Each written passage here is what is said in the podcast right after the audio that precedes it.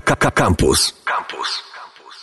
Minęła godzina 12. Jak zawsze Przemek Krawczyk z inkubatora Uniwersytetu Warszawskiego razem ze mną w studiu Radia Campus. Dzień dobry, cześć Przemku. Dzień dobry, witajcie. Bardzo się cieszę, że możemy się znowu usłyszeć. I dzisiaj, mm, no, gdzieś nasze tematy, o których rozmawiamy, coraz bardziej skręcają w stronę rzeczywiście biznesów czy y, kwestii związanych z nowymi technologiami. Kontynuujemy te wątki i dzisiaj będziemy o czym rozmawiać? O czymś e, niezwykle przyjemnym, szczególnie dla e, ludzi w wieku od 15, chociaż patrząc po scenie Counter Strike'a, to może nawet od 10 e, do, do przynajmniej 30-40 roku życia. Temat bardzo bliski ludziom, czyli e-sport. Tak jest. Będziemy dzisiaj rozmawiali o e-sporcie, czyli o po prostu zawodowym y, graniu w gry, które również może się stać naszym sposobem na życie, sposobem na zarabianie pieniędzy. W gry komputerowe. To gry warto, komputerowe. To jest dosyć istotne. Tak, Bo to ale... nie w szachy. Co nie, szachy to nie e-sport. Chyba, że grasz online. No Chyba, ciekawe, że gramy to... w czeską. Mm. To wtedy moż, można tak powiedzieć. No tak, ale właśnie, czy, czy taki, e, czy teraz głównie mecze szachowe przeniosły się do online, to w takim razie to, to jest gra komputerowa, czy nie?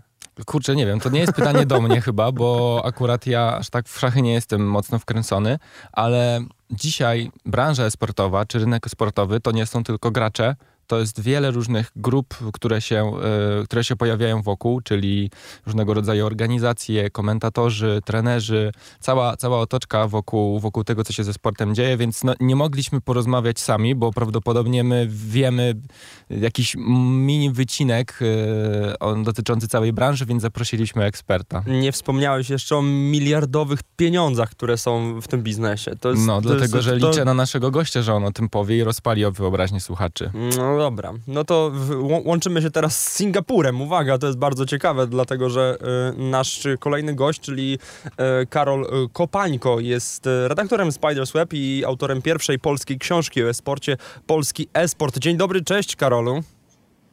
Dzień dobry, dzień dobry. To jak to jest? Singapuru. No właśnie, ciepło masz? E, każdego dnia po 30 stopni Celsjusza, wysoka mm. wilgotność, więc po, po, po, już dwóch latach w Singapurze trochę tęsknię za polską aurą. A powiedz, a powiedz Karol, bo ty mm, lubisz podróżować, ale twój pobyt w Singapurze i fakt, że tam mieszkasz jest związany bardziej właśnie z pracą czy z podróżowaniem. Jak to było, że wy, wywiało cię tak daleko? Bo no, z, z gościem, który w Singapurze na co dzień mieszka, jeszcze nie rozmawialiśmy w tym podcaście.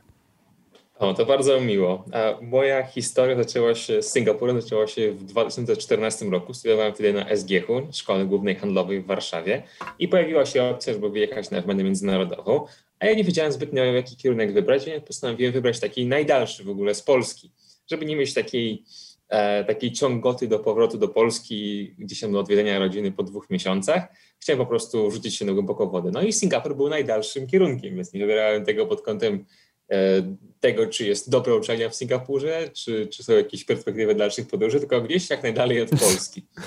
Ale podoba mi, się, to, podoba mi się ta koncepcja takiego najdalszego wyjazdu, gdzie tylko się da, albo, albo jak, jak najdalej. Ale to też, wymaga dużej, to też wymaga dużej odwagi, żeby w takim wieku się zdecydować na, na taki właśnie krok I, i rzeczywiście to jest coś, co cechuje naszych gości, bo ja za każdym razem mam takie wrażenie, że rozmawiamy z ludźmi, którzy się po prostu nie boją nowych wyzwań i po prostu podejmują jakieś odważne decyzje I życiowe. zdecydowanie to jeszcze bym chciał podkreślić, że już wielokrotnie w tym podcaście podkreślaliśmy, że studia są istotne, ale może nie w ten, w ten sposób, jak y, myślą sobie słuchacze, że nie dla, nie dla wiedzy, dla papierka, ale nie tylko dla, dla wiedzy. No, nie tylko dla wiedzy, ale też właśnie powstają z nich takie rzeczy, jak choćby wyjazd do Singapuru taki. No tak, ale to dzisiaj mamy 2021 rok, w międzyczasie jeszcze dużo rzeczy się działo, więc co, co, co dalej y, cię, mm, gdzieś, y, co sprawiło, że wylądowałeś tutaj w, tak, w Singapurze? Tak, więc w Singapurze spędziłem pół roku, to była półroczna wymiana na Singapore Management University.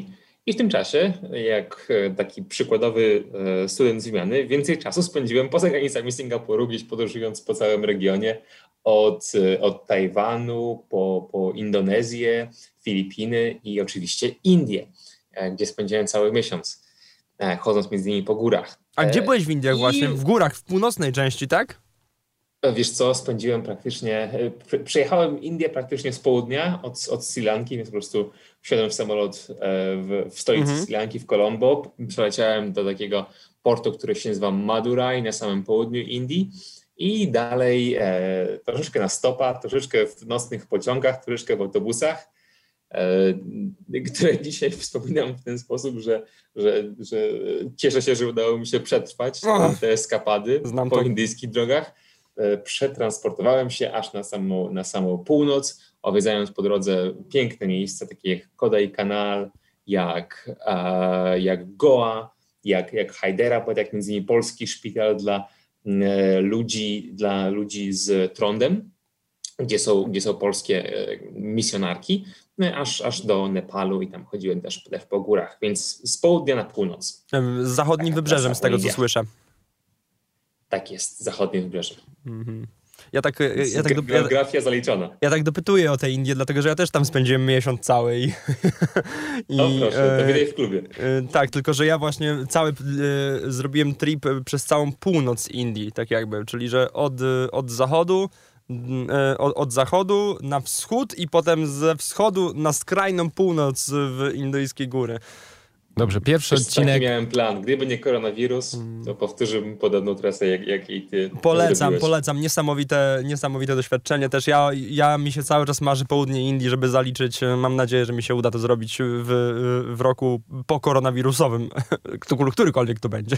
No wszyscy, wszyscy mamy taką nadzieję, ale żeby jakoś płynnie może przejść i rozpocząć tematy, o których No chcemy właśnie, dzisiaj bo mamy gadać o sporcie, a na razie rozmawiamy o podróżowaniu. Zro- Zrobił się pierwszy odcinek y, podróżniczej audycji 4K, bo nie wiem, czy zauważyliście, że jest Kamil Kuć, Karol Kopańko, macie same litery K po prostu w swoich Ja. inicjałach, więc Gdybyś miał na, na, imię, na imię na przykład Krzysiu Krawczyk. no, Ojej, to by była jakość 6K ale wtedy. smutno teraz się zrobiło. Dobrze, słuchajcie, nie może być smutno. Yy, przechodzimy, przechodzimy, przechodzimy, do, przechodzimy do rozważań i do rozmowy o e-sporcie, bo mamy 2021 rok właśnie mm, pandemiczny i okazuje się, że niektóre branże y, niesamowicie się rozwijają i tutaj mówimy oczywiście o sprzedawaniu rzeczy przez internet, o, o serwisach streamingowych, y, ale też właśnie branża e-sportowa i może zacznijmy od tego, kim można w tym biznesie sportowym być, i w jakiś sposób właśnie zarabiać na życie, bo wiemy, że można grać. Rzeczywiście gracze sportowi dzisiaj e, istnieją na tym rynku, ale jakie jeszcze grupy wokół, wokół grupy zainteresowane wokół graczy się pojawiają? Jak ta branża sportowa, e, Karolu, wygląda?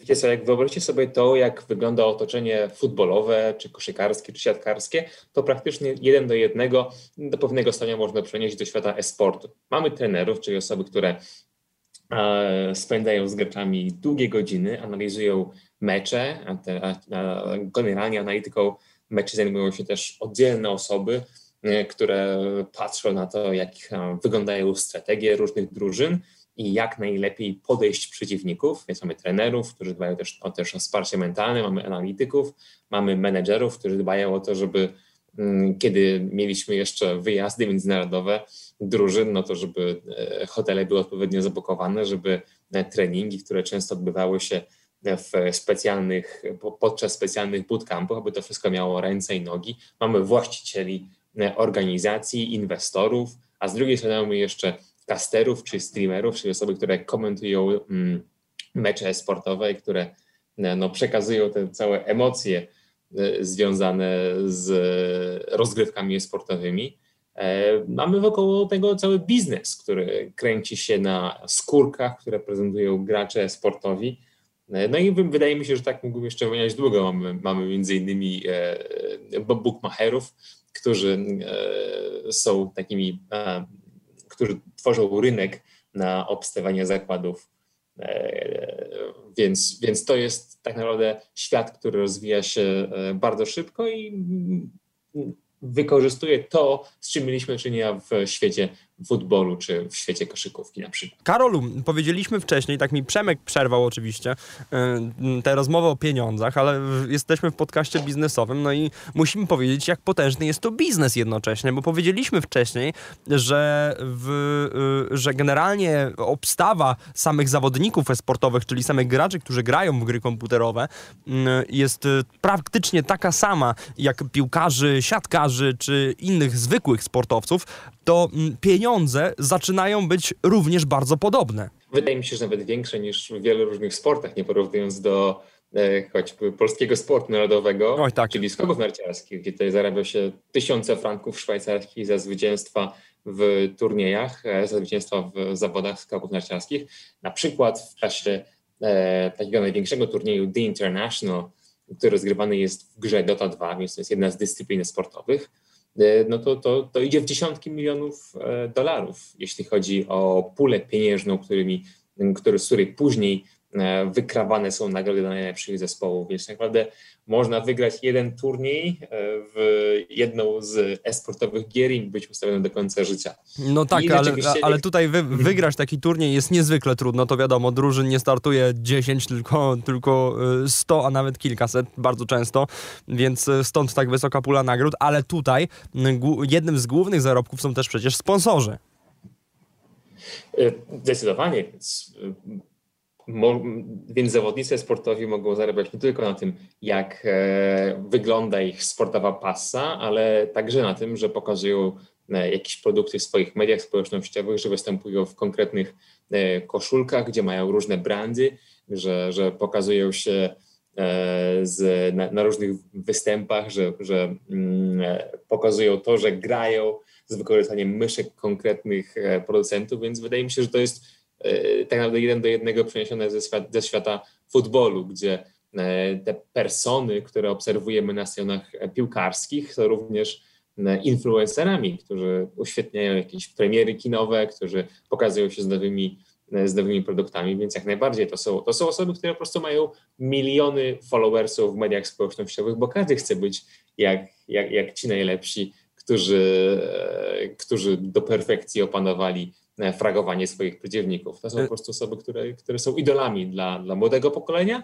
ale już właściwie nie, nie tak młodego, bo już 20-30-latków można znaleźć e, bardzo wielu fanów e-sportu.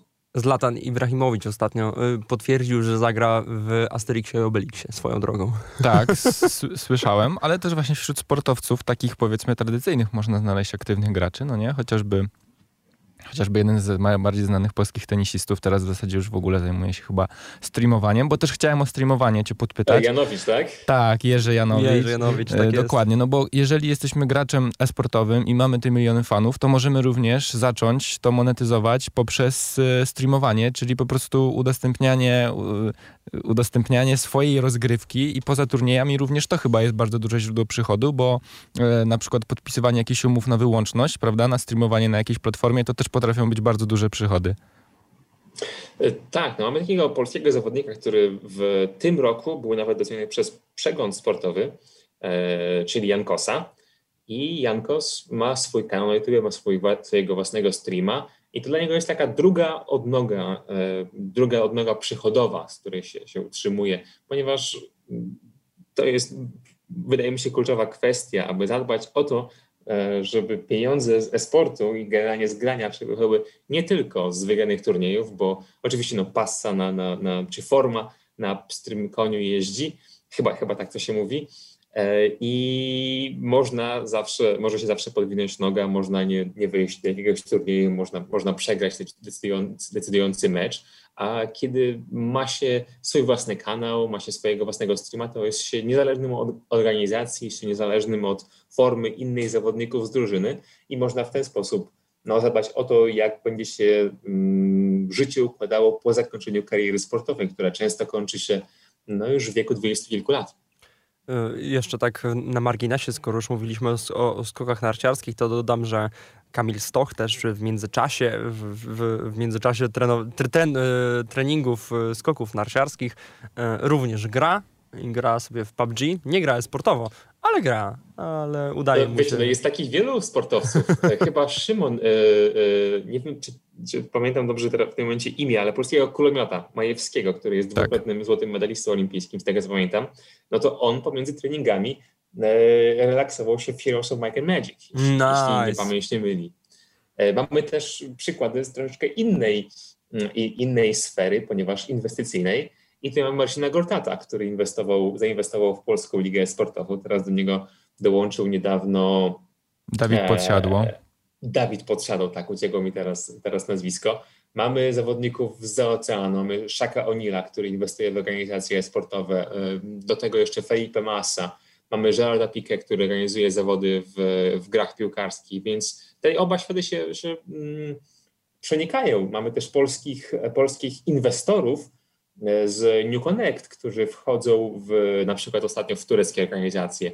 Polska, polska firma IGS, jeśli nie pamięć nie zainwestowała ostatnio we sportową sekcję mm, Besiktasu Stambuł, więc to jest taka turecka organizacja, w ogóle najstarsza organizacja sportowa połączona z klubem e, piłkarskim. No i oni mają to zamiar, mm, mają zamiar skorzystać na przenikaniu się dwóch światów, więc kibiców ze świata piłkarskiego chcą przenosić do świata sportowego, a tych ze świata sportowego nakłaniać do tego, aby też wspierali klub piłkarski, więc taka, taka synergia, czyli słowo klucz w biznesie. Dobra, to żeby zakończyć to wejście już w tym temacie, przypomniał mi się jeszcze jeden piłkarz, ale nie pamiętam jego nazwiska, więc mam nadzieję, że mi przypomnicie. Y, on jest chyba z FC Barcelony i y, klika sobie y, w Counter-Strike'a Global Offensive. Przypomnijcie mi, bo będziecie wiedzieli na pewno. Neymar! Tak się nazywa, pomogliście mi, udało wam się. Tak w międzyczasie zrobiliśmy mały research i sprawdziliśmy, że faktycznie Neymar gra w CSIKA i tam nawet z jakąś drużyną się woził. Ex-piłkarz Barcelony, bo teraz już jest zawodnikiem Paryżan, ale rzeczywiście... E, ten, ten romans sportu tradycyjnego z esportem y, jest coraz większy. Mi się wydaje, że chyba Formuła 1 to jest e, taki przykład, który naj, najbardziej obrazowo to pokazuje, bo w zeszłym roku, kiedy mieliśmy początki pandemii koronawirusa, to zawieszone zostały tradycyjne wyścigi, kierowcy nie mogli rywalizować na torze i w tej e-Formule 1, w tych wyścigach brali udział przecież prawdziwi e, zawodnicy F1 i mi się wydaje, że tutaj e, dysponując jakimiś właśnie symulatorami jazdy, można dość wiernie oddać to, co się dzieje, dzieje na torze, pewnie pod względem względem przynajmniej mechaniki. Czym lepszy masz, czym, le, czym, lepszy masz, yy, czym lepsze masz stanowisko do jazdy na symulatorze, tym większe będą odczucia, to jest tak, jasne. Tak, tak, tak. tak. Yy, Karolu, chciałeś coś dodać jeszcze? Oczywiście, wiecie, tutaj jest bardzo wiele różnych, różnych wątków. W tym momencie przypomina mi się taki polski najlepszy gracz właśnie wyścigowy, który nazywa się Chris Sojka, Krzysiek, jest między innymi jednym z bohaterów mojej książki. No i on między innymi, kiedy e, przychodziło do treningów, kiedy przychodziło do zawodów, no to zdejmował buty, zdejmował skarpetki po to, żeby lepiej czuć pedały. Mm, no tak. Żeby lepiej przyspieszać w, w Need for Speedzie, e, żeby po prostu lepiej, lepiej czuć tę grę. Mieliśmy też w czasie właśnie pandemii przykłady, kiedy ci kierowcy sim racingowi później wsiadali w bolidy i sprawdzali się lepiej niż profesjonalni zawodnicy. Hmm. profesjonalni kierowcy, więc to, to jest naprawdę bardzo bliskie mm, temu, co mm, możemy, czego możemy doświadczyć w świecie rzeczywistym. E, nie możemy tego oczywiście powiedzieć o Counter-Strike, ponieważ no tutaj na szczęście nie mamy mm, symulacji Counter-Strike'a w świecie rzeczywistym innych niż, niż paintball i, i, i oby tak zostało. Ale, e, ale, ale za no, to... sim racing jest blisko za to tutaj, skoro już mówimy o tym, że faktycznie Counter-Strike i symulacja strzelania, to mm, e, tutaj mamy zupełnie inne zalety. Sim Racing, wiadomo, przenosi nasze umiejętności, e, że tak powiem, e, prowadzenia na rzeczywistość, ale Counter-Strike tutaj rozwija bardzo mocno naszą percepcję, bo zwiększa Mm, szybkość podejmowanych decyzji przez nas, zwiększa pewność również swoich wyborów i przy okazji zwiększa refleks. Ale odporność na stres przecież również, prawda? I odporność na stres, definitywnie. Działanie w warunkach stresowych, to, to, to jest klucz. W ogóle tyle, ile zalet e, przynosi sport, bo tu może, teraz możemy to dać temu taki bardzo duży ogólnik, bo sport sam w sobie, w e-sporcie są dokładnie te same emocje, dokładnie te same odczucia. Mimo, że siedzimy przed wirtualnym ekranem, przed, przed, jesteśmy w takiej wirtualnej rzeczywistości, to emocje w nas są dokładnie takie same. Mm, jakby nie mam tutaj zbyt wiele do dodania, bo to świetnie ująłeś i bardzo się cieszę, że, że to jakby rozumiecie, bo do pewnego stopnia właśnie w ten, tak, takie myślenie towarzyszyło mi, kiedy, chciałem, kiedy zacząłem pisać tę książkę. Aby pokazać z jednej strony ludziom, którzy Mm, się interesują sportem, jakie są ciekawe historie, których może nie byli świadomi, a z drugiej strony ta książka była nakierowana, jest nakierowana do rodziców dzieci, które spędzają coraz więcej czasu w Fortnite czy w innych grach, które, które są takimi nowymi krzykami mody e, w świecie e-sportowym. Jeśli ci rodzice na przykład zastanawiają się, dlaczego to moje dziecko spędza dużo czasu nad grami komputerowymi, co tam robi, e, co w przyszłości może ta, ta, jego zajawka, to jego hobby przynieść, to wydaje mi się, że ta, ta moja książka będzie świetnym wejściem w ten świat, pokazaniem ciekawych historii osób, które przed laty musiały się zmagać z takim społecznym ostracyzmem, e, które były wytykane od nerdów, e, a w tym momencie no, są osobami, które, jak wcześniej rozmawialiśmy, mają miliony followersów i no, to pokazuje, jak często sytuacja może się odmienić, a osoby, które w pewien sposób były wytykane kiedyś od e, tych pryszczatych piwniczaków, które całe dnie spędzają w, w, swoich piwnicach, nie wychodzą na światło dzienne i cały czas gapią się tylko w ekran monitora, to te osoby są dzisiaj no, wstawane w roli idoli. Przemek, ostatnie pytanie w wejściu radiowym. Ostatnie pytanie w wejściu radiowym. Więc wybierz jakieś fajne. Ja, miałem, ja mam fajne pytanie, ale odpowiedź na nie będzie bardzo długa. Yy, to w takim razie ja je zadam. Karol rozpocznie odpowiedź na to pytanie tutaj na antenie i dokończy w podcaście, tak żebyście, no, no jeżeli chcieliście chcieli poznać całą odpowiedź i resztę rozmowy, to będziecie musieli się przełączyć. Yy, chciałbym, żebyś naszkicował modelową ścieżkę kariery w e-sporcie od początku do pozostania tak zwanym prosem. I to jest trochę takie pytanie, jeżeli nas słuchają dzisiaj na przykład rodzice dzieci, które mają właśnie 10-11 lat, widać, że to lubią, dobrze im idzie, to w jaki sposób można pokierować e, młodą karierą takiego, takiego człowieka, takiego zawodnika? Jak to dzisiaj wygląda? Przede wszystkim najważniejsze jest wsparcie, e, jeśli chodzi o, o młode osoby, więc pokazanie, że tak naprawdę to, czym się zajmują, że my podchodzimy do tego na poważnie. Jedną z, jednym z elementów, które, które, możemy, które możemy wyrazić, jest na przykład posłanie dziecka do szkoły, mm, do liceum, gdzie jest profil esportowy. W tym momencie już powstaje, e, jest, jest w Polsce kilka takich szkół, które kształcą nie tylko w matematyce, w fizyce, w języku polskim, które są no, tymi e, oczywistymi przedmiotami, ale również są konkretne godziny lekcyjne, które poświęcone są na przykład na analizowanie strategii w meczach e, counter-strike'owych albo na szlifowanie, e, szlifowanie własnego refleksu, na organizowanie, na organizowanie turniejów, na to, aby e, w pewien sposób układać mm, taką współpracę w grupie, kiedy gra się razem, więc to jest taki przedsionek, gdzie można do pewnego stopnia odsiewać osoby, które mają talent w rozgrywkach sportowych, od tych, które może interesują się cały czas e-sportem, ale może powinny się tym e-sportem zająć od nieco innej strony niż tej polegającej na takim profesjonalnym graniu. Więc to do pewnego stopnia można porównać z piłkarskimi szkółkami. Też e, swoje własne szkółki mają organizacje sportowe, więc część z nich dysponuje swoją pierwszą drużyną, która, którą wystawia na najważniejszych zawodach, ale są również takie akademie, gdzie ci aspirujący zawodnicy mogą uczyć się od najlepszych i liczyć na to, że kiedy no, pokażą swoje umiejętności w niższych ligach, to dostaną taką promocję tego pierwszego e, zespołu. Więc tutaj w takich dwóch krokach można bardzo szybko przejść, oczywiście pokazując swoje umiejętności, do, do pierwszej ligi polskiego, polskiego esportu, bo to nie jest tak często jak, jak w, a, w świecie piłkarskim, gdzie zaczyna się od, powiedzmy, od już trenować e, piłkarską gwiazdę w wieku powiedzmy 7 czy, czy 8 lat, czy nawet wcześniej i e, to później postępuje tak z, z, do coraz, przechodzimy do coraz e, lepszych i lepszych klas rozgrywkowych, grając ze swoimi e, rówieśnikami. Świecie sportowym ta propagacja do pierwszej ligi może zajść bardzo szybko, no tutaj też nie mamy mm, ograniczeń wiekowych, więc już 14-latkowie mogą grać jak równy, z równymi z osobami, które są kilka lat starsze. Załączę maszynę losującą.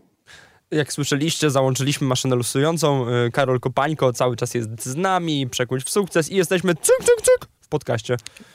Jesteśmy w podcaście, przekroczyliśmy magiczną granicę i taką granicą dla graczy sportowych jest często 30-35 rok życia, bo to jest moment, w którym sportowcy bardzo często przechodzą już na sportową emeryturę i przestają grać. A w normalnym sporcie jest inaczej? Nie, no w normalnym sporcie jest pewnie bardzo podobnie, chociaż to zależy od sportu. Zależy od sportu. Natomiast to też jest, y, no prawdopodobnie dla większości e-sportowców trudne, żeby w tak młodym wieku już zauważyć, że nagle zaczynam odstawać chociażby pod względem refleksu od tych, którzy weszli i są tak zwani młodzi wilcy, którzy, którzy pewnie zajmują moje miejsce. No to, to teraz Karol powiedz, co na, sport, na e-sportowej emeryturze pierwsi yy, gracze, którzy właśnie no, gdzieś tam pewnie kilka lat temu zaczęli przechodzić na tę emeryturę, co oni tam robią i jak wygląda życie po życiu dla takiego e-sportowca? Wiecie co, mamy tutaj świetne przykłady z polskiego podwórka. E, Polska Złota Piątka, której poświęcam pięć rozdziałów w książce, bo to rzeczywiście Oj, organizacja, tak. która wywarła Virtus największy Pro. wpływ. Tak, no Virtus Pro, tak, jest. Kiedyś to jeszcze Kiedyś to Pentagon, było, tak jest. Złote czasy polskiego Tak. CS-a.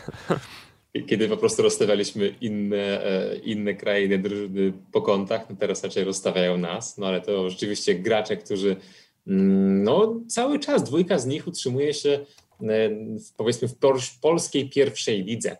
Mamy tutaj takie nazwiska jak Wiktor Wojtas i e, Neo, czyli och, wypadł mi teraz e, Filip Kubski oczywiście. Tak jest, Filip. Tak, Filip ma 33 lata, Wiktor Wojta Stas ma 34 lata i to są osoby, które w wieku 16-17 lat wchodziły na e, e-sportowe salony. E, Teraz cały czas grają w, e, w polskiej organizacji, która, którą sami stworzyli e, i e, która już nie, nie utrzymuje się e, w światowej czołówce, to jest Honoris, ale cały czas gdzieś tam trzyma się w polskiej, mm, w, po, w polskiej lidze. E, I tak naprawdę to ta dwójka panów, tych dwóch panów, e, Neo i Tas, odkrywają to, jakie są, mm, powiem może górnolotnie, limity e, esportowego, esportowego e, profesjonalisty. Ponieważ oczywiście, jak powiedzieliście wcześniej, wraz z wiekiem e, refleks spada i to, co nawet tak naprawdę jest kluczową rzeczą u e-sportowca, czyli to, jak szybko zareaguje na to, że za winkla pojawia się jakiś piksel czy dwa piksele broni, czy tam nogi, czy buta innego zawodnika i jak szybko w te piksele będziemy mogli e, skierować celownik własnej broni. To na pewno już nie jest tak szybkie jak u młodszych zawodników, ale z drugiej strony e, ci bardziej doświadczeni dysponują większą, większym, do, większym właśnie doświadczeniem z innych um, turniejów, mogą wnieść taką, taki spokój do drużyny i właśnie w ten sposób są, są wykorzystywani. Swoją Mamy drogą, e, swoją dro-. Mhm. Właśnie, właśnie. e, Swoją drogą e, ten polski, ta polska scena sportowa jest bardzo ciekawa pod, pod względem emerytury, dlatego że wydaje mi się, że mm, mm, my jako Polacy gramy y, najdłużej, w sensie mm, tak zawodowo. Tutaj jest świe- świetnym przykładem choćby Tas, który zresztą niedawno y, stał się osobą, która rozegrała największą y, liczbę map na świecie w CSGO na scenie sportowej. To jest 1720 rozegranych map na scenie sportowej.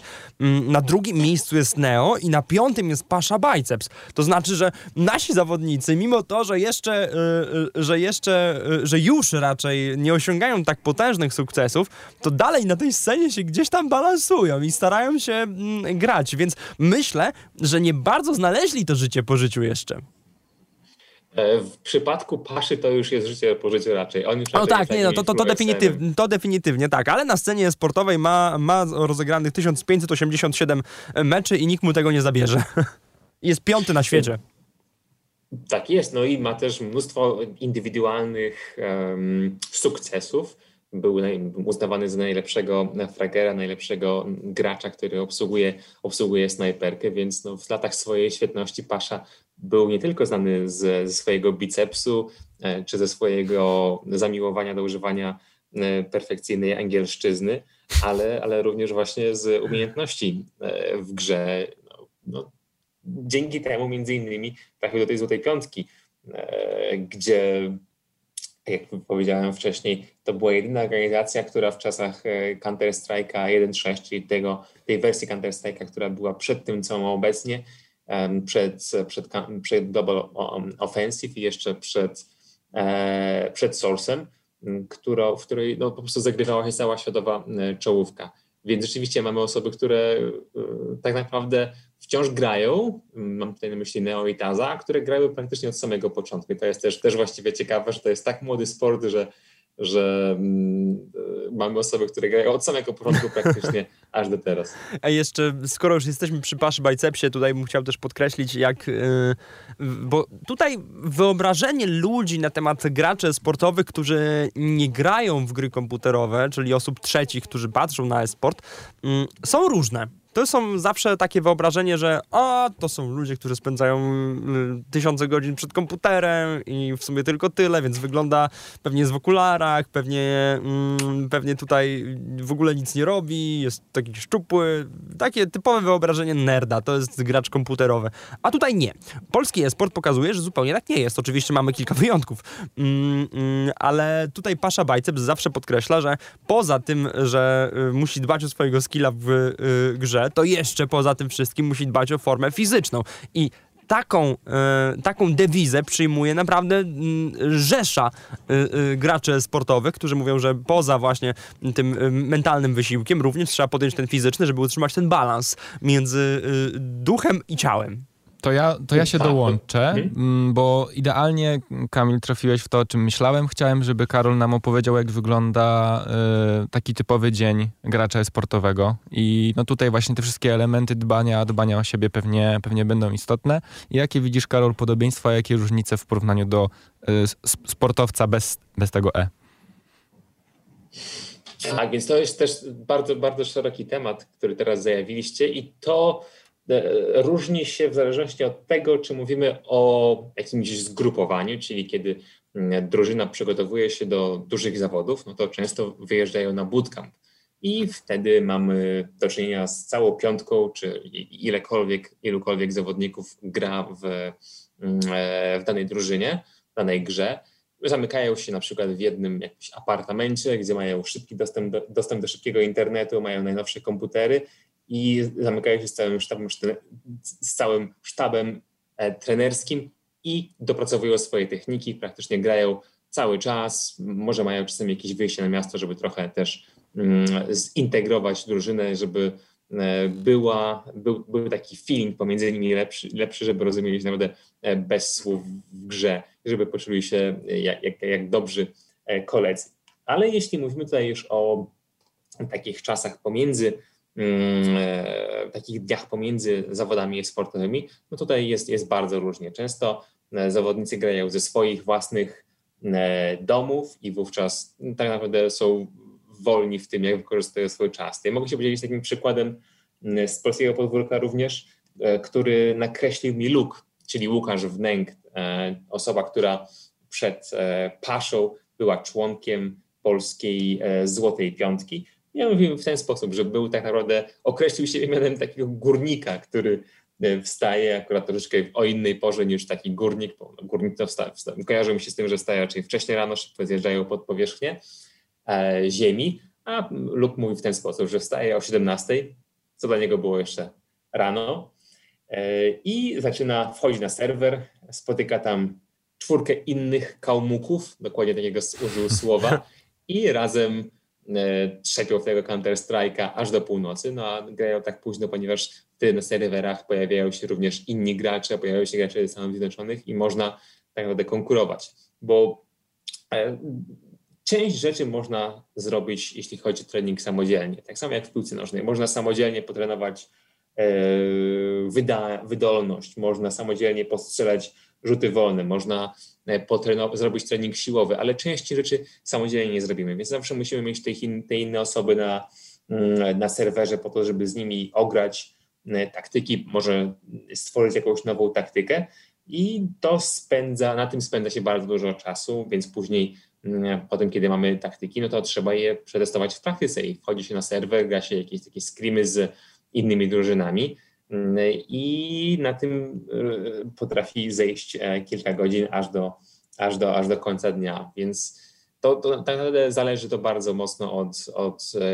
e, każdego gracza, ale drużyny coraz więcej czasu, coraz więcej wagi przyka, m, przywiązują do tego, aby gracze pokazywali się również jako osoby, które mają taki zdrowy tryb życia, ponieważ możemy na to spojrzeć z perspektywy sponsora. Jaki sponsor chciałby się pokazywać mm, w, przy graczu, który mm, ma na przykład nadwagę? Oczywiście to nie, nie, nie, nie, nie chcę tutaj mm, uprawiać takiego fat shamingu, czy wytykać kogokolwiek palcami, ale to jest taki czysto mm, szukam teraz w tym momencie słowa, które, które mi wypadło, ale taki, to jest taki z punktu widzenia sponsora. Sponsor chce się pokazać w, przypadku, w, w otoczeniu człowieka, który e, dobrze wygląda, który może stworzyć, który może być wzorem dla młodszego pokolenia i który będzie tworzył taki, taki dobre, mm, dobry klimat dla produktu, który sponsor chce, e, którego sponsor chce mieć placement. Więc mieliśmy przykłady i z polskiego podwórka, kiedy organizacje wynajmowały trenerów indywidualnych po to, aby rzeczywiście poprawić to, jak, jak wyglądają gracze e, i żeby dać im taką energię do tego, żeby mm, dali radę e, podczas wielogodzinnych meczów, mm, na przykład w counter które potrafią ściągnąć nawet i po dwie, i po trzy godziny, ponieważ tutaj taka wydajność organizmu E, no, gra też dużą rolę, jak długo potrafimy utrzymać skupienie, jak szybko się męczymy, ponieważ co z tego, że siedzimy e, cały czas przed komputerem, kiedy tak naprawdę musimy e, co kilka, musimy, musimy, musimy cały czas utrzymać takie pełne skupienie na tym, że obserwujemy dosłownie każdy piksel monitora, który jest przed nami, więc tak naprawdę w zdrowym ciele zdrowy duch. No, i też y, przygotowanie mentalne jest niesamowicie istotne i dzisiaj w, y, profesjonalni gracze też korzystają po prostu z opieki na przykład psychologów, prawda, albo terapeutów, którzy im pomagają też gdzieś, tak jak w sporcie tradycyjnym, mentalnie się przygotowywać do tych do tych walk. Nie no, wyobraźcie sobie, żeby, żeby, tak, żeby tak też słuchacze wiedzieli w ogóle o czym rozmawiamy, jak już wkraczamy na, temat psycho, na, temat psycho, na tematy psychologiczne, bo wyobraźmy sobie sytuację. Gramy potężny turniej i jesteśmy w sytuacji, w której jesteśmy już w finale. Ostatnia finałowa runda. A na stadionie są dziesiątki tysięcy ludzi, na którzy siedzą i, i... obserwują każdy twój ruch, nawet najmniejszy. Każdy błąd będzie skutkował tym, że na, w sieci pojawi się mnóstwo filmików z tego, jak skopałeś tę rozgrywkę, albo jaki, jaką rzecz głupią zrobiłeś po prostu, albo no. jak głupio zagrałeś, albo jak mistrzowsko zagrałeś, jak rozegrałeś tę akcję. I teraz wyobraź sobie, finałowy mecz, finałowe spotkanie, finałowa runda, walka o pierwsze miejsce. Tutaj nie, to nie jest tylko walka o pierwsze miejsce, walka o, o, o często miliony y, dolarów w tym wszystkim. I masz sytuację jeden na jeden. I teraz weź się nie denerwuj. Weź, utrzymaj, utrzymaj pełne skupienie, bez emocji. Ja wiem doskonale, nawet w, rozg w rozgrywkach, w, którym, w których y, nie gra się praktycznie o nic, gra się, y, gra się dajmy na to o rangę i o, i o, nic więcej, prawda? To i tak wtedy, kiedy jest, y, kiedy jest 14 y, do 15 i zostaje jedna Y, osoba na jedną osobę, to i tak te emocje przed komputerem, nawet w walce o nic, są naprawdę spore. I no naprawdę... No tak, a ty powiedziałeś jeden na jeden, a mamy sytuację, gdzie y, są historyczne, historyczne rozgrywki counter-strike'owe, gdzie ktoś wygrywa jeden na czterech, jeden tak. na pięciu, jeden na sześciu. I to w kluczowych momentach. To, to właśnie o to chodzi utrzymać, utrzymać emocje na poziomie bazowym. To jest praktycznie niemożliwe. Każdy, kto z was, kto miał y, jakikolwiek, jakąkolwiek styczność z grami komputerowymi, jest w stanie sobie y, mm, wyobrazić, jak wielkie emocje są w takich chwilach jak ta właśnie. To możemy porównać to do skoków narciarskich. W skokach narciarskich tak naprawdę skoczkowie muszą się skupić na kilka sekund, tak? Więc tak naprawdę dla nich zawody to jest oczekiwanie, E, jakaś rozgrzewka, wejście na skocznik i po prostu później mają 10 sekund, które decydują o tym, czy dany na przykład rok, czy na przykład czterolecie, bo to jest olimpiada, kiedy muszą, muszą skakać, czy będzie, czy zakończy się sukcesem, czy... Skoki narciarskie może... to w ogóle abstrakcja jest e, dla mnie pod względem psychi psychologicznym, naprawdę. Za każdym razem, kiedy o tym myślę i myślę sobie, jak, jak długo muszę się do tego wszystkiego przygotowywać, żeby potem na 10 sekund e, uzyskać taki, taki właśnie stan flow i, e, i w tym stanie flow przesądzić o swojej dalszej karierze tak naprawdę. I to jest też walka emocjonalna nieprawdopodobna dla mnie. No, też... Tak jest, więc to jest zupełnie inne spojrzenie tak naprawdę, jeśli porównujemy to do e-sportu, gdzie w e-sporcie przez długi czas musisz utrzymywać mega skupienie na bardzo małych elementach. Musisz przez długi czas panować nad, nad, e, nad swoim refleksem, nad tym, aby się nie koncentrować, ale również tutaj chciałem dodać, że psycholog pomaga tym osobom nie tylko w zapanowaniu nad, e, nad tym, co się dzieje na turniejach, ale także w zapanowaniu nad własnym temperamentem. Mieliśmy przykłady mnóstwa yy, trash talków, które rujnowały kariery, które rujnowały również mhm. przychody, bo ponieważ bo, bo, bo sponsorzy po prostu odwracali się od osób, które nie potrafiły odpowiednio zachować się kiedy, mm, kiedy coś im nie szło na turniejach. Mamy również psychologów, którzy pomagają w dogadaniu się tych często niekompatybilnych charakterów w jednej drużynie. Które, więc osoby, które na przykład się nie znają albo wcześniej darzyły się szczególną sympatią, muszą nagle zacząć grać w jednym zespole i wspólnie osiągać sukcesy. Więc naprawdę pokładanie tych, tych, tych person w drużynie, aby nie dochodziło do jakichś e, trash talków, albo nie dochodziło do tego, że ktoś gra tylko dla siebie, nie dla całego zespołu, to jest również trudne zadanie. No widzicie, jak podczas meczów piłkarskich dzisiaj trenerzy i piłkarze zakrywają usta, kiedy coś przekazują zawodnikom. Po pierwsze, żeby gdzie kamery tego nie wychwyciły, ale też często to są właśnie trash talki. E, no a w branży esportowej mamy wszędzie mikrofony. Ja myślę, że nie ma szans, mhm. żeby tego nie, nie usłyszeć, więc oni muszą jeszcze bardziej się e, większość, pilnować. Znaczy też, to prawda, ale większość komunikatorów jest, e, jest utajniana, więc te, roz, te rozmowy między samymi graczami nigdy nie wychodzą na światło dzienne. Oczywiście nigdy, mówię tu w cudzysłowie, dlatego że yy, bardzo duża część tych no. wyciekła, szczególnie, z tych, się, tak. szczególnie z tych, z tych początkowych etapów, kiedy jeszcze nikt nie przykładał e, takiej yy, dużej wagi do tego, żeby te rozmowy utajać.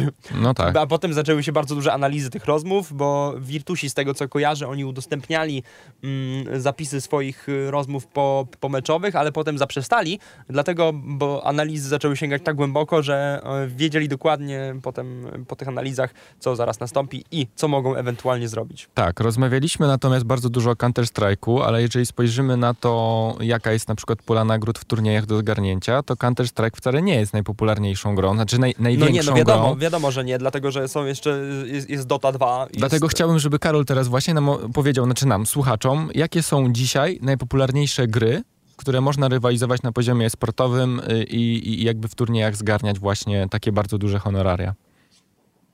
Mhm, wiesz, patrzę teraz na to, jakie są te price pole, czyli mm, jakie są pieniądze do podziału na różnych turniejach. Rzeczywiście pierwsze pięć miejsc jest zarezerwowane dla, dla Doty i to hmm. są kolejne te The Internationale, czyli największe e, turnieje w Docie. E, no to są pule nagród sięgające 40 milionów dolarów. Później mamy wiele mm, turniejów z Fortnite i tutaj duże pieniądze łoży na te turnieje Epic Games, ponieważ no, to jest taka w tym momencie taki, taki powerhouse, taki powerhouse esportowy, również gamingowy, który chce z tej swojej największej marki stworzyć e, pełnoprawny sportowy tytuł, więc Fortnite tutaj też sięgają e, pule nagród 15 milionów e, dolarów. Też duże pule nagród towarzyszą Player Known, um, Player Battlegrounds, więc ten, ten, ten popularny PUBG, tutaj nawet, nawet do 10 milionów dolarów. No i dalej jest League of Legends z swoim deweloperem, czyli, czyli z Riot Games.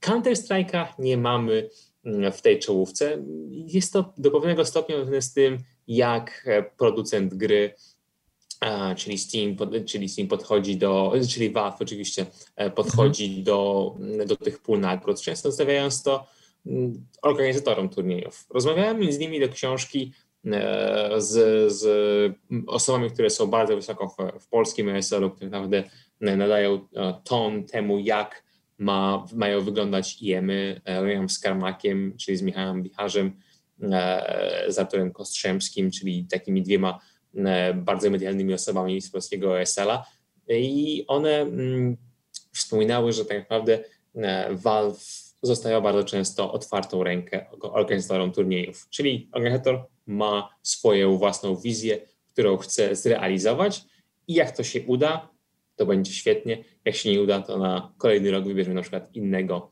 e, organizatora. A w przypadku The International w Docie 2 e, też zupełnie inaczej funkcjonuje pula nagród. Część e, wykłada e, organizator, ale część pochodzi również z e, takich wpłat graczy. To znaczy, kiedy gracze kupują jakieś akcesoria do Doty 2, no to część z E, tych pieniędzy trafia właśnie do puli, więc z pewnego stopnia to jest taki crowdsourcing, e, dzięki czemu mamy na przykład co tydzień nowego newsa o tym, że e, pula nagród, w tym The International, wzrosła o tyle i tyle, ponieważ gracze kupili tyle i tyle nowych, nowych akcesoriów. No i to, to też bardzo ciekawie ilustruje to, że często te pieniądze nie mm, odzwierciedlają konkretnie tego, jak popularny jest ten tytuł, ponieważ Counter-Strike, mimo że nie ma go gdzieś tam w czołówkach tych turniejów, które oferują największą e, liczbę, największą, mm, największe pieniądze do zgarnięcia, no to cały czas e, ten CS się utrzymuje. I to jest też taki tytuł, który e, no, mimo tych długich lat już na karku, wciąż, wciąż jest w czołówce. No, mam nadzieję, że niedługo do, do, doczekamy się kontynuacji na nowym silniku, ale, ale to inna, ale to temat na inną rozmowę. Inna para kaloszy. Y, a za co odpowiadają, tak, w, tak już jakby wchodząc w szczegół trochę, za co odpowiadają mhm. organizacje sportowe i jako, że jesteśmy w podcaście, który, który w którym chcemy rozmawiać o przedsiębiorczości, to jak wygląda rentowność y, dzisiaj w tych organizacjach i czy to jest po prostu dobry pomysł na biznes? Rozmawiałem ostatnio z mm, tym z, z twórcą, z szefem e, IGS-u, czyli tej firmy, którą wcześniej wspominałem, która zainwestowała w Besiktas Stambuł. I oni wcześniej przed inwestycją w Besiktas Stambuł mm, sprawdzali to, jak e, przedstawiałaby się inwestycja w największe organizacje sportowe, czyli w Cloud9 na przykład, czy w którekolwiek e, inne topowe europejskie mm, organizacje, jak na przykład G2. I Pamiętam coś, co zapadło mi bardzo mocno w pamięć, to wypowiedź właśnie tego szefa IGS-u, który powiedział, że jeszcze nikomu nie udało się tego spiąć przez kilka lat w rentowny biznes. Więc bardzo często jest to po prostu przepalanie pieniędzy. Mamy też z przeszłości przykłady takich organizacji jak przykład Meteor Makers, którzy w 2007 roku odkupili od PGS-u polskiej organizacji Złotą Piątkę. Więc Złota Piątka przeszła z, Pols- z, grania pod polską banderą do Meteor Makers. Byli wtedy najlepsi, więc po prostu Meteor Makers, którzy pozyskali mnóstwo kasy inwestorów, mogli przebić Polaków e, i zakontaktować najlepszą drużynę na świecie. Przyszedł kryzys, reklamodawcy odwrócili się od esportu, ponieważ zawsze to są takie budżety reklamowe, e, które są nieco eksperymentalne, więc w momentach kryzysu wniesie je bardzo szybko i bardzo lekką ręką. No i Polacy, polska drużyna została na, na, na, na lodzie, ponieważ Mitio Makers po prostu się zwinęli e, i, i stali się niewypłacalni. Więc nie powiedziałbym, że organizacje sportowe to jest w tym momencie dobry biznes. To jest biznes, który można dobrze zbudować. A czy to się udało? W tym momencie wydaje mi się, że wiele organizacji jest w takiej drodze, która, e, która stara się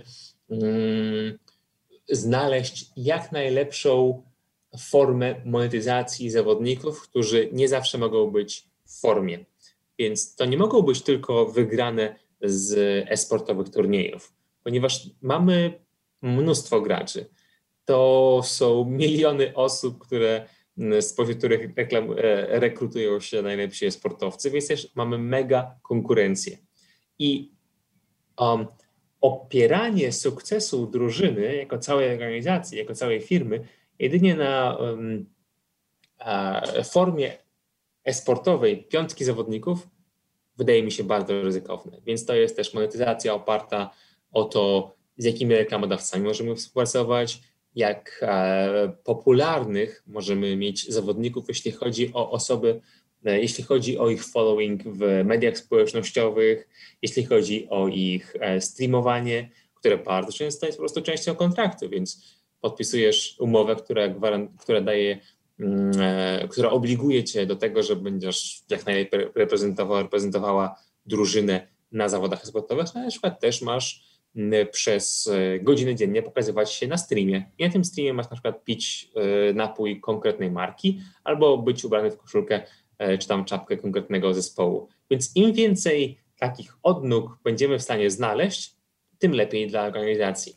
E, I w tym momencie chyba najlepszą, mm, najlepszą e, takim ciekawym przykładem tego jest również polska organizacja AGO, która współpracowała z mnóstwem, znaczy próbowała współpracy z mnóstwem różnych firm, a także wchodziła w takie kolaboracje na przykład z kanałem esportowym Abstrahuję, którzy pokazywali się e, na kanale AGO i w drugą stronę to również działo. Więc takie, takie e, dzielenie się widowniami również bardzo dobrze e, robi, robi, robi w firmie. I tak naprawdę esport to jest jeszcze na tyle młody przemysł, że, że drużyny mogą eksperymentować, a inwestorzy jeszcze całkiem chętnie wkładają na te pieniądze, ponieważ widzą to, jakie są wzrosty. Widzą to, że tradycyjny sport oglądany jest przez coraz starsze osoby i to jest coś, z czym zmagają się między innymi Igrzyska Olimpijskie, które, no mogę was zapytać na przykład, kiedy oglądaliście ostatnio jakąś gimnastykę, która, która hmm. była e, akurat nie na, nie, nie na Igrzyskach Olimpijskich. Podejrzewam, że raczej rzadko. No, no nie, no, no praktycznie bo... nigdy. To jest, to jest sport, który nie jest zbyt dobrze sprzedany, bo zawsze powtarzałem, wszystko zależy od tego, jak dany sport sprzedasz i, yy, i tak się będzie go oglądało. No tak, to jest też... Tak, to jest wszystko opakowanie reklamowe, tak. No i poszukiwanie fajnego, rentownego modelu biznesowego. To pod tym względem można powiedzieć, że dzisiaj te organizacje to są startupy, które cały czas poszukują tej drogi na monetyzację tego, co robią, żeby po prostu stworzyć stabilne, stabilne źródło przychodów. Pojawiła się również bardzo fajna, prawda, uniwersalna odnośnie m, praktycznie działań biznesowych wszelkich, które podejmujemy, dywersyfikacja środków przychodów. To jest źródeł zawsze, przychodów. Y, źródeł przychodów, oczywiście to miałem na myśli. Y, dywersyfikacja źródeł przychodów y, to jest prawda uniwersalna, której w, każdym, w każdej praktycznie dziedzinie biznesu powinniśmy się trzymać.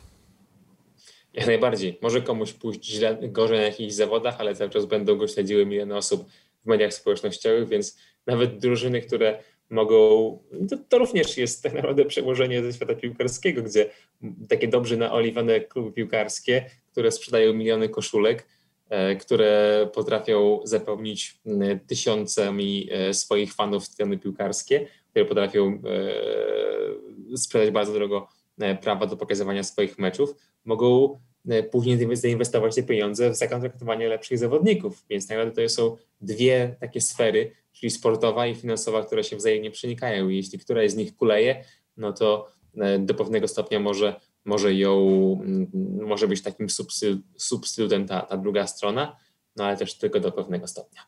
Zbliżamy się niestety do końca naszej rozmowy, dlatego że ja jeszcze tych pytań no, mam chyba ze trzy razy więcej niż dzisiaj udało mi się zadać, ale ja chciałbym jeszcze o jedną rzecz zapytać dzisiaj yy, podczas naszej pierwszej rozmowy, mam nadzieję, że nie ostatniej, jaka jest pozycja polskich organizacji i w ogóle polskiego sportu na świecie, bo no nie jesteśmy niestety w pierwszej piątce, bo w pierwszej piątce mamy USA, Chiny, Koreę Południową, Szwecję, Danię. To tak, e, jeżeli chodzi o na przykład, nie wiem, zarobki graczy, wielkości organizacji, ale czy polski esport gdzieś tam trzyma się mocno i jak to wygląda gdzieś tam, kiedy chcemy się porównać z resztą świata? Mhm. Wiesz co, to jest pytanie, które również trzeba rozebrać na czynniki pierwsze, bo to jest tak jakby zadać pytanie, jak tam się trzyma polski sport. No i tutaj oczywiście można podać mhm. przykłady jakichś klasyfikacji z e, Igrzysk Olimpijskich Medalowych, czy na przykład e, z właśnie le mistrzostw lekkoatletycznych, ale zawsze będzie tutaj wiele różnych smaczków, które można e, przedstawić. Bo na przykład może nam dobrze pójść na danych zawodach lekkoatletycznych, tak zawsze jesteśmy gdzieś tam w czołówce, w pierwszej piątce, na, na różnych meetingach, ale no, polski futbol klubowy kuleje na przykład. Więc tak. wydaje mi się, że to przede wszystkim trzeba e, rozpatrywać na poziomie e, konkretnych e, gier. I to, co chyba jest na, na pleckach mojej książki, to jest podkreślenie tego, że Polska była kiedyś potęgą, jeśli chodzi o e-sport. Gdzieś tam się trzymaliśmy zawsze na drugim, trzecim miejscu, czwartym, może piątym w różnych rozgrywkach, więc zawsze byliśmy drużyną, zawsze byliśmy nacją, e, z którą trzeba było się liczyć. W Counter-Strike'u mieliśmy swoich świetnych zawodników w Need for Speedzie, e, mieliśmy mistrzów, e, takie, takie, no, tak, takiego mistrza, który był nazwany złotym dzieckiem Quake'a, więc zawsze gdzieś tam się trzymaliśmy w czołówce. Ale niestety ostatnie lata to taka posłucha. W Counter-Strike'u od czasów um, upadku, a, a może lepiej e, rozłąki członków Złotej Piątki. Nie mamy drużyny, która byłaby w stanie rywalizować jak równy z równym z najlepszymi. Mamy drużyny, które gdzieś tam się trzymają w trzeciej, w czwartej dziesiątce, czasami spadają, czasami idzie im trochę lepiej, czasami idzie im trochę gorzej, ale, ale od czasu tej piątki jesteśmy w, na takim europejskim zapleczu. E, mamy dobrych graczy w Fortnite'a, mamy dobrych e, graczy w Dota 2 czy w League of Legends, ale nie są to drużyny, które mogą również rywalizować jak równy z równym z najlepszymi. I mamy zaledwie kilka polskich rodzynków. Jak na przykład wcześniej wymieniony Jankos, który jest przez wiele osób uznawany za MVP w ogóle mm, e, Lola, bo przez tak długi czas utrzymuje się w światowej e, czołówce. Na, MVP, na MVP tak jeszcze na, na, marginesie, most valuable player, player czyli najlepszy, najbardziej wartościowy Najbardziej gracz. wartościowy zawodnik, tak.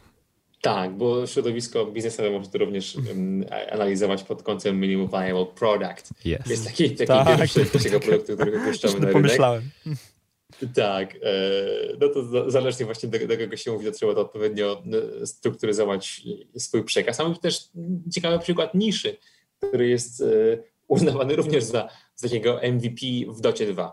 Grał kiedyś w polskiej drużynie, w Pingwinie, później przeszedł do, do, mm, do Team Liquid i oczywiście no, rozdaje karty w tej docie. Ale to są, to są urodzynki, które wyszły z polskiej, z polskiej powiedzmy mm, sceny E, Doty 2 czy Lola, ale nie potrafiły pociągnąć ze sobą e, zawodników, aby stworzyć taki polski team, który rozdawałby karty rzeczywiście na, na scenie międzynarodowej.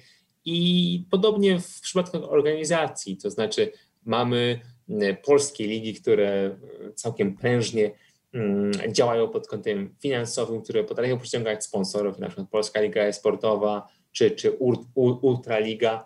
E, ale to są drużyny, które no, dobrze sobie radzą na, na krajowym podwórku, a jednak no, tego niestety brakuje, a, tych sukcesów międzynarodowych brakuje ostatnio w polskim sporcie. Co mówię, no, z taką troszeczkę nutką, mm, e, nutką smutku i nostalgii za tymi czasami, które, e, które już nie wrócą złotej piątki. No, może kiedyś zobaczymy, może pojawi się nowa złota piątka, na to zawsze przychodzi jakiś czas i może, i to, i to nigdy nie wiesz kiedy tak naprawdę. Więc tego sobie i państwu życzę. Tak, natomiast... środowisku sportowemu, sportowemu na pewno. Tak. Ale przypominamy... Obym miał po, po co pisać kolejną część polskiego esportu. No właśnie. Za, najlepszych zawodników przypadki. No właśnie, o tym chciałem wspomnieć, bo jeżeli chcecie dowiedzieć się więcej, i to dużo, dużo więcej, o niebo więcej. to zdecydowanie polecamy wam e, książkę Polski Esport, wydaną w tym roku nakładem wydawnictwa Znak Horyzont, którą nasz gość, czyli Karol Kopańko e, napisał. I czy ty, Karolu, masz coś przeciwko, żebym ja króciutki, dosłownie fragmencik tej książki tutaj przeczytał na, na, w podcaście, żeby zachęcić jeszcze naszych słuchaczy do tego, żeby sięgnęli po całość? Och nie, teraz jestem mega ciekawy, jaki fragment wybrałeś. Nie, ja... nie możesz, zabraniamy. Ja wybrałem fragment początkowy, samouczkowy, dlatego że no, on wprowadza o, tak. w atmosferę całej książki. Dla mnie to jest y, jeden z najfajniejszych w ogóle momentów tej książki. Początek. I, tak, i sa, samym początkiem książki jest y, opis y, pojedynku, który się odbył w Kalifornii w 2004 roku. To był półfinał Evo w Street Fightera i tam naprzeciwko siebie stanęli stanęli dwaj gracze, no nie? To, był, e, to, był, to była Bestia, czyli Daigo Umehar i to był Justin Wong. I, tak jest. Tak jest. I, i, I tą decydującą rundę, bo w Street Fighterze gramy do dwóch wygranych rund i, i Wong zaczął dużo lepiej, skoncentrował się na obronie, umiejętnie, umiejętnie wyprowadzał ciosy i, i, jego przeciwnikowi pozostała minimalna ilość życia. Nie? Po prostu jeden cios dzielił go od porażki, od badnięcia z tego, z tego turnieju. No więc pozornie to była sytuacja totalnie bez wyjścia. No, w dwie sekundy, trzy i wszyscy oczekiwali, że będzie, będzie po wszystkim. E, natomiast zostało pół minuty, słuchajcie, na zegarze i teraz zacznę, zacznę czytać ten, ten fragment, e, który, który sobie dzisiaj wybrałem. Lider mógł czekać, aż czas się skończy i spokojnie wejść do finału, nie ryzykując żadnym ciosem. Tym razem zagrał jednak inaczej niż podpowiadała mu natura, ruszył do ataku, zdając sobie sprawę, że nawet jeden blok pośle Umehare do piachu. I po jaką strategię obrony mógł sięgnąć Umehara? Tylko po przysłowiową brzytwę, a był nią kolosalnie trudny trik, czyli parowanie. Różni się od bloku tym, że neutralizując atak nie zabiera punktów życia. E, teraz przeskakuję troszkę dalej. Street Fighter działa w 60 klatkach na sekundę. Animacja każdego ciosu, bloku, wyskoku czy parowania jest dokładnie zaprogramowana. I znowu przeskakuję. Umehara dokonał niemożliwego, zablokował wszystkie 15 kopnięć za każdym razem, czyli 15 razy, mieszcząc się w wąskim okienku czasowym, działał przy tym pod ogromną presją, mając za plecami setki wiwatujących widzów. I co się stało po tych 15 zablokowanych ciosach? Tego się już dowiecie, czytając polski esport. Dlaczego to robisz? Czemu to robisz? Wiecie co? Jak możesz? mi się teraz taka, taka scena chyba z Karate Kid, gdzie ten mistrz karate uczył swojego, swojego ucznia tego, jak, jak łapać chyba komary czy jakieś muchy pałeczkami do, do, do jedzenia. A, tak, pamiętam, ryżu. pamiętam, tak.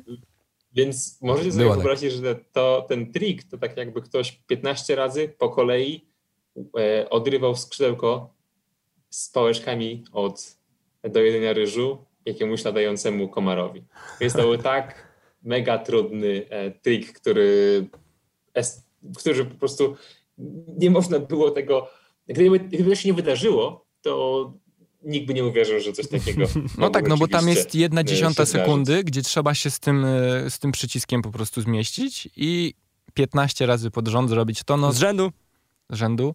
Trzeba być e, absolutnym mistrzem i mam nadzieję, że chociaż troszkę poczuliście, jakie emocje dzisiaj mogą rozgrywkom esportowym towarzyszyć i mam taką nadzieję, że już od dzisiaj nikt z naszych słuchaczy nie powie, że esport to nie jest prawdziwy sport, bo po prostu mamy tutaj tyle elementów wspólnych, że niedługo będziemy pewnie rozmawiać o esporcie zupełnie inaczej. Miejmy taką nadzieję. I tego sobie i Państwu życzę, powtarzając y, y, mój ulubiony cytat, który, który funkcjonuje w internecie. Klasyka. Karolu, pięknie dziękujemy Ci za rozmowę, życzymy Ci dobrego dnia i mamy nadzieję, że w naszym podcaście usłyszymy się jeszcze nie raz. W takim razie do usłyszenia. Dziękuję bardzo za rozmowę. Do usłyszenia, trzymaj się, na razie. Dziękujemy Wam również bardzo. Przemek Krawczyk. I Kamil Kuć. Słyszymy się e, standardowo za dwa tygodnie i jak, zawsze jakoś tak śmiesznie kończymy, zauważyłem. Dla, dlaczego teraz tego nie zrobiliśmy? Tylko jakoś tak super poważnie. No nie wiem dlaczego, bo utknęliśmy w gliczu jakimś po prostu. Glitch, tak? O, GGWP. Słuchaj Radio Campus, gdziekolwiek jesteś. Wejdź na www.radiocampus.fm.